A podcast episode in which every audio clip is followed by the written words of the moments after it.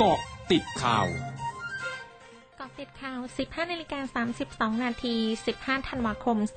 2564 คุณหญิงกัลยาโสพลพนิษฐ์รัฐมนตรีช่วยว่าการกระทรวงศึกษาธิการเผยถึงการเตรียมความพร้อมรับมือกับเชื้อโควิด -19 สายพันธุ์โอไมครอนสำหรับการเรียนแบบออนไซต์ว่ายังคงยึดมาตรการป้องกันเชื้อโควิด -19 ของกระทรวงสาธารณสุขอย่างเคร่งครัด ยังไม่มีการปรับมาตรการเพิ่มขึ้น เพื่อรับมือกับสายพันธุ์โอไมครอน ซึ่งแต่ละโรงเรียนก็ได้มีการปฏิบัติตามมาตรการอย่างดีมาโดยตลอด ขณะนี้ไทยมีผู้ติดเชื้อโควิด -19 น้อยลงเนื่องจากได้รับวัคซีนมากขึ้น เชื่อว่าหากทุกคนยังปฏิบัติตามมาตรการป้องกันเชื้อโควิด -19 อย่างเข้มงวด ก็ไม่จำเป็นที่จะต้องมีการปรับมาตรการเพิ่มขึ้น พทย์หญิงสุมณีวัชรศิลป์รองผู้อำนวยการกองโรคจากการประกอบอาชีพ และสิ่งแวดล้อมกรมควบคุมโรคกระทรวงสาธารณสุขระบุ สถานการณ์การแพร่ระบาดของเชื้อโควิด -19 สายพันธุ์โอไมครอน ได้แพร่กระจายไปมากกว่า 70 ประเทศทั่วโลก และมีการแพร่กระจายอย่างรวดเร็วใน 3 ประเทศหลัก คือสหราชอาณาจักร เดนมาร์กและนอร์เวย์สำหรับประเทศไทยยังคงมีมาตรการจำกัดการเดินทางของผู้ที่เดินทางเข้าประเทศ จาก 8 ประเทศกลุ่มเสี่ยงจากประเทศแอฟริกา ซึ่งพบผู้ติดเชื้อ 11 ราย โดย 3 ใน 11 รายอยู่ระหว่างการยืนยันจากการตรวจถอดรหัสพันธุกรรมโดยสายพันธุ์ของเชื้อโควิด -19 ในประเทศไทยขณะนี้ ร้อยละ 99.58 ยังคงเป็นสายพันธุ์เดลต้า มีสายพันธุ์โอไมครอนเพียงร้อยละ 0.23 และสายพันธุ์อัลฟาร้อยละ 0.17 พร้อมเผยศูนย์บริหารสถานการณ์โควิด -19 หรือสอบค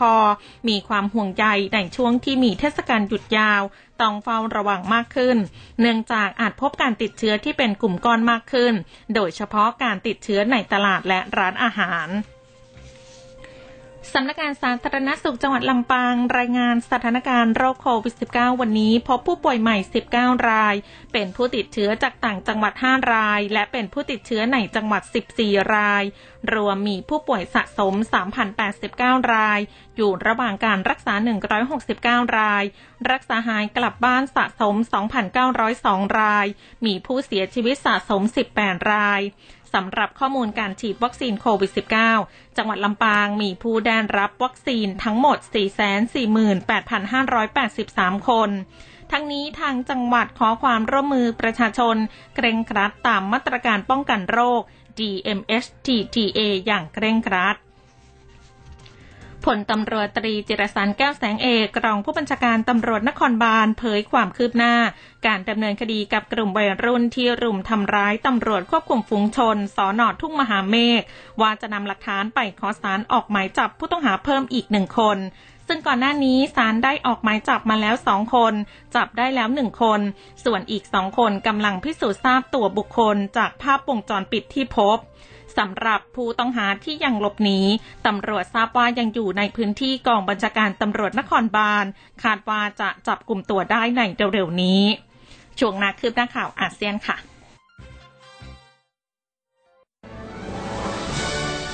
ร้อยจุดห้าคืบหน้าอาเซียน ธนาคารเพื่อการพัฒนาแห่งเอเชียหรือ ADB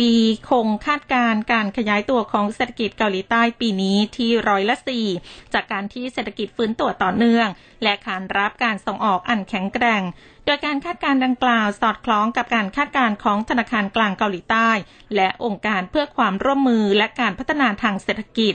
นอกจากนี้ ADB ตัดสินใจคงคาดการณ์การขยายตัวทางเศรษฐกิจของเกาหลีใต้ในปีหน้า ที่ร้อยละ 3.1 และปรับเพิ่มคาดการณ์ดัชนีราคาผู้บริโภคหรือ CPI ของเกาหลีใต้ ขึ้นมาอยู่ที่ร้อยละ 2.3 จากเมื่อเดือนกันยายนประมาณการไว้ที่ร้อยละสองจากการใช้จ่ายของผู้บริโภคที่กระเตื้องขึ้น และการพุ่งสูงขึ้นของต้นทุนพลังงาน ธนาคารกลางเมียนมาประกาศวันนี้ในการอนุญาตการชำระเงินในรูปแบบค่าเงินหยวนของจีน และค่าเงินจาร์ดของเมียนมา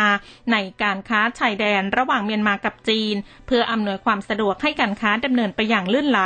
ง่ายต่อการเข้าถึงการชำระเงินข้ามแดนระหว่างประเทศ และส่งเสริมการใช้สกุลเงินท้องถิ่น สอดคล้องกับบูรณาการการทางการเงินของอาเซียน รัฐบาลกัมพูชาออกประกาศที่ลงนามโดยนายกรัฐมนตรีฮุนเซนของกัมพูชา โดยกำหนดให้ปีหน้ามีวันหยุดราชการทั้งหมด 21 วัน ซึ่งเป็นจำนวนเดียวกับในปีนี้ขณะที่กัมพูชามีวันหยุดราชการมากสุดเป็นอันดับ 4 ของอาเซียน โดยเป็นรองจากมาเลเซีย ไทยและเมียนมา ทั้งหมดคือกติดข่าวในช่วงนี้ สุพิชยาถาพันรายงานค่ะ